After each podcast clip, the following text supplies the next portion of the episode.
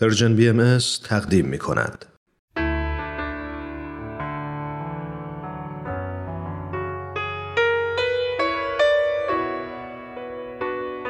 یادی از گذشته.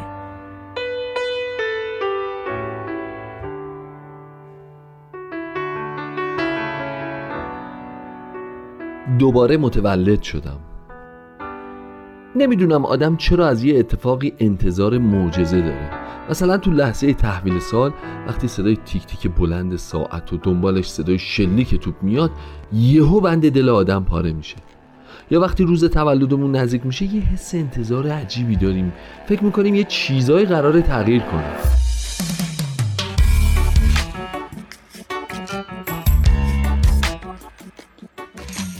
تو خانواده ما همیشه معمول بود که روزای تولد رو حتما جشن می‌گرفتیم. گاهی مفصل بود و فامیل و دوست آشنا رو دعوت می‌کردیم. گاهی هم خیلی ساده و خودمونی بود. در هر دو صورت سوسیس بندری و سالاد اولویه حتما سر میز بود. شاید هم همین مسئله و البته البته کادوهایی که قرار بود بگیرم سبب می‌شد که از چند روز قبلش اون حس انتظار به هم دست بده. هر سال وقتی شمای کیک رو فوت می کردیم پدر خطاب به هر کدوم از ما که تولدش بود می‌گفت ببین عزیزم تو امروز یک سال بزرگتر شدی. من با خودم فکر می‌کردم لابد یه سال این اتفاق افتاده نه همین امروز. بعد پدرم ادامه می‌داد. از امروز همه چیز برای تو عوض میشه. از تو انتظار میره پخته تر باشی و دیگه شیطنت رو کنار بذاری و مثل یک مرد رفتار بکنی. که البته انتظاری که از خواهرم می‌رفت متفاوت بود و باید مثل یک خانوم رفتار می‌کرد. اما وقتی سال بعد پدرم باز همین جملات رو تکرار می‌کرد معنیش این بود که هیچ چیزی هنوز عوض نشده بود. حقیقت این بود که من خیلی شیطون بودم. همیشه دردسر درست می‌کردم و معمولا هم برام درس عبرت نمی‌شد.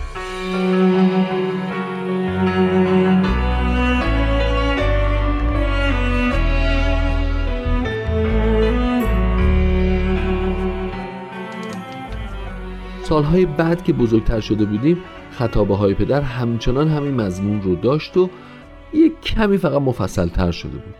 مثلا اینکه کم کم باید خانواده های خودتون رو تشکیل بدید و مسئولیت های جدیدی به عهده بگیرید. تا اینکه بالاخره من و خواهرم هر دو ازدواج کردیم و رفتیم سر خونه زندگی خودمون.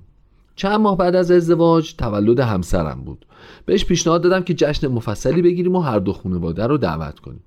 قبول کرد و مشغول تدارک جشن شد. منم به همین مناسبت یک گردنبند قشنگ براش خریدم و وقتی شمای کیک رو فوت کرد کادو رو بهش دادم و یه دفعه شروع کردم به صحبت و تقریبا با یه لحن تمسخرآمیز گفتم ببین عزیزم امروز یک سال بزرگتر شدی. البته دقیقا نه همین امروز ولی از امروز همه چیز برات عوض میشه و دیگه از تو انتظار میره پخته تر باشی و از امروز به بعد مثل یه خانوم رفتار کنی و کم کم باید مسئولیت های جدید تو رو بپذیری و همینطور ادامه می‌دادم که یه دفعه متوجه شدم همسرم قیافش به شدت تو هم رفته و مادر و پدر همسرم هم با تعجب و دلخوری به من نگاه می‌کنن.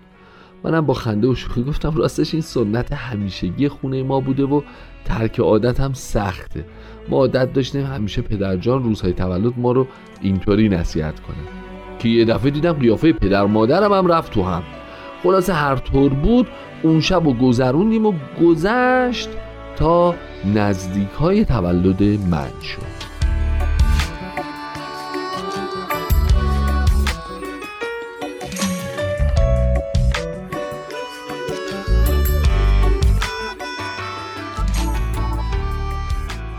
از چند روز قبلش به همسرم گفتم حتما سوسیس بندری و سالادولویه رو درست کنه و پدر مادرامونم دعوت کنه و بهش گفتم آماده باشه تا نصیحت های پدرم رو موقع کادو دادن بشنوه.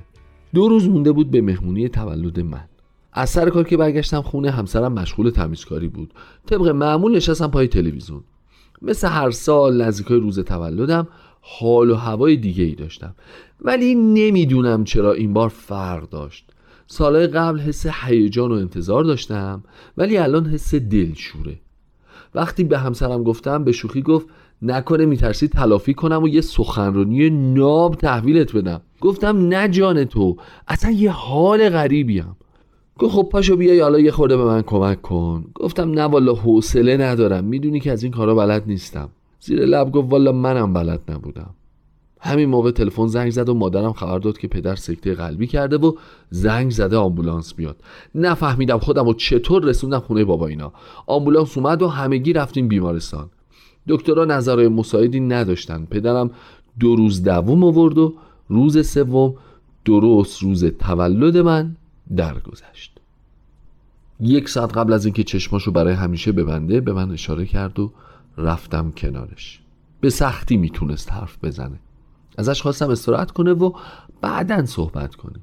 ولی راضی نشد. گفت ببین پسرم تو امروز یک سال بزرگتر شدی. از امروز همه چیز برای تو عوض میشه. تو دیگه نه فقط مسئول خانواده خودت هستی بلکه باید مراقب مادر و خواهرت هم باشی. شیطنت رو بذار کنار رو مثل یه مرد رفتار کن. اون روز وقتی پدرم رو از دست دادم تازه فهمیدم که چه تکیه گاه محکمی داشتم و الان دیگه ندارم و برای اولین بار احساس کردم پخته تر شدم. برای اولین بار معنی کلمه مسئولیت رو فهمیدم. اون کسی که مادر رو تسلی می‌داد و خواهر رو از بیقراری به آرامش و سکون دعوت می‌کرد و همزمان ترتیب کارهای بیمارستان رو می‌داد و برای همه چیز برنامه‌ریزی می‌کرد انگار من نبودم.